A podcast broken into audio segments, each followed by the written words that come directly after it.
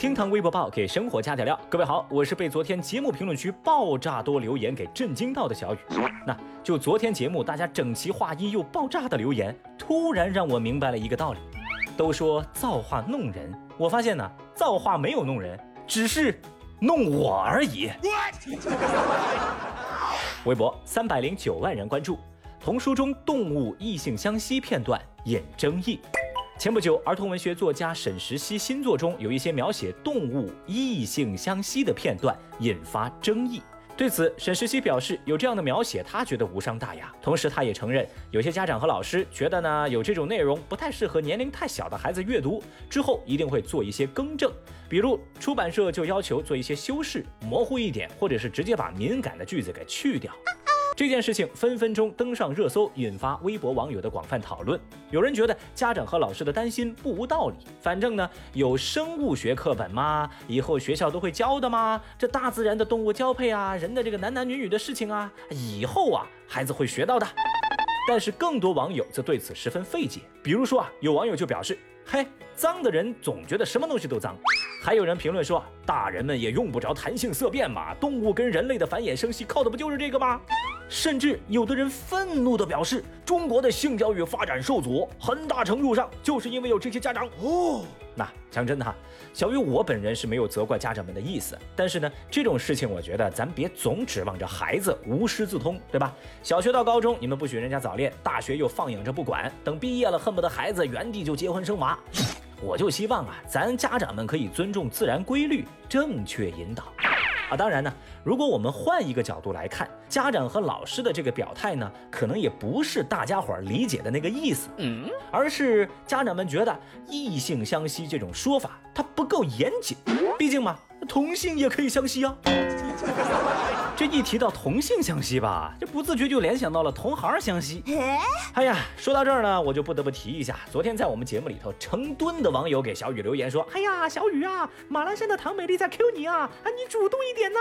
”呵，好家伙，我身边吃瓜的同事们呢，这看着我是全程姨母笑，这咋的？是觉得每天把生活基本献给工作的两只同行汪汪会比较有共同语言吗？我太难了。那作为支持。厅堂 FM 的小伙伴已经跑到美丽说火速下单了 AD 钙奶，美其名曰交个朋友，太厉害了！好吧，啥也不说了，我也去下个单啊，保证我们厅堂的小伙伴一直能喝到七夕，好吧？你能想象我的那种开心吗？我不能想象。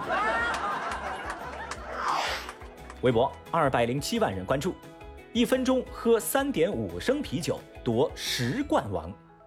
八月十五号，青岛啤酒节的酒王争霸赛上，参赛者任光超再次夺魁，成为啤酒节的十冠王。这个比赛呢分三轮进行，那最后一个环节叫大海无量，就是说拼谁在一分钟之内喝的酒更多。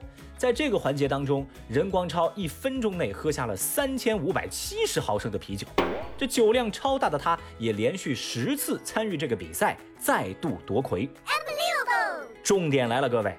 据了解，在这十次的夺冠经验当中，任光超在啤酒节已经赢得了多辆汽车，又拿卖车款买了房，还娶了那个曾经采访他的女记者。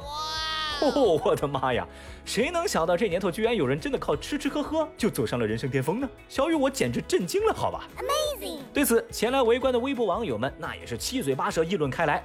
有人表示：“哎呦，喝个酒都能挣钱，真是行行出状元。”有人则认为：“嘿，这个挺厉害啊，喝酒不耽误事儿，有房有车，还娶了老婆，也没耽误啥呀，真是高手。”还有人则是关心起了任光超的身体。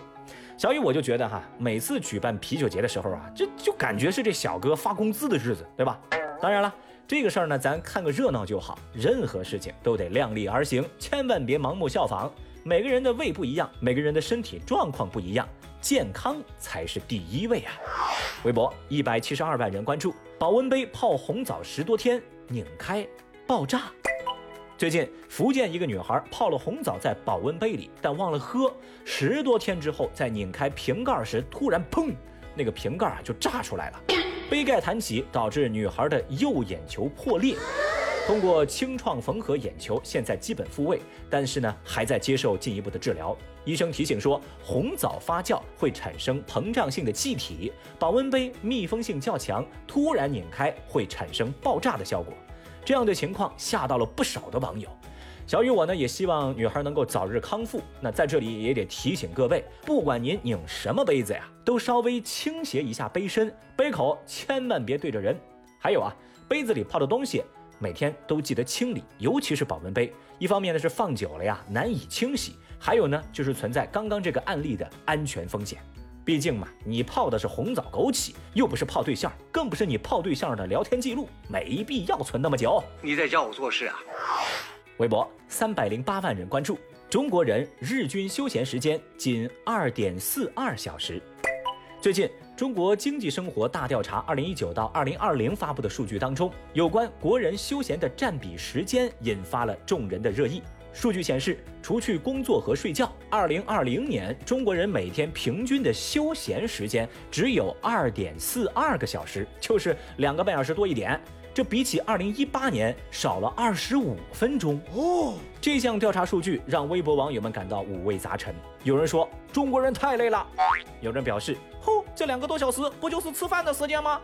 还有人则评论表示，哟，九九六嘛，福报嘛，太正常了嘛。说真的，看到这些留言呢，小雨我突然觉得有点心疼。咋了这是？大家大家怎么都这么丧呢？如果你觉得工作压力太大，觉得自己休闲时间太少，我给你一个建议：只要你胆子够大，这上班时间它就是休息时间。Oh no！要是你胆子再大，你就不用上班，天天都是休息时间。你去你的！好了好了，不开玩笑了啊，认认真真问问大家伙儿，您每天的休闲时间有多少呢？节目下方评论区一块儿来说说吧。节目最后呢，再来追一个后续。最近，一辆货车在江苏东台富安镇遭遇车祸之后，散落一地的冷冻猪肉遭到村民哄抢，这个事情备受社会舆论的关注。十七号，江苏东台警方就此事再度发出通告，说已经依法对丁某某、许某某等五人做出了行政拘留的处罚，对其余参与抢肉的村民进行了法制教育。现在，货主已经和保险公司达成了理赔协议，而更多的村民也把肉退了回去，已经吃了的部分照价赔偿。好了，以上就是今日份厅堂微博报。如果您觉得咱这个节目还不错的话，欢迎您给小雨一个点赞、收藏、关注，爽快三连。明天我们再聊，拜拜。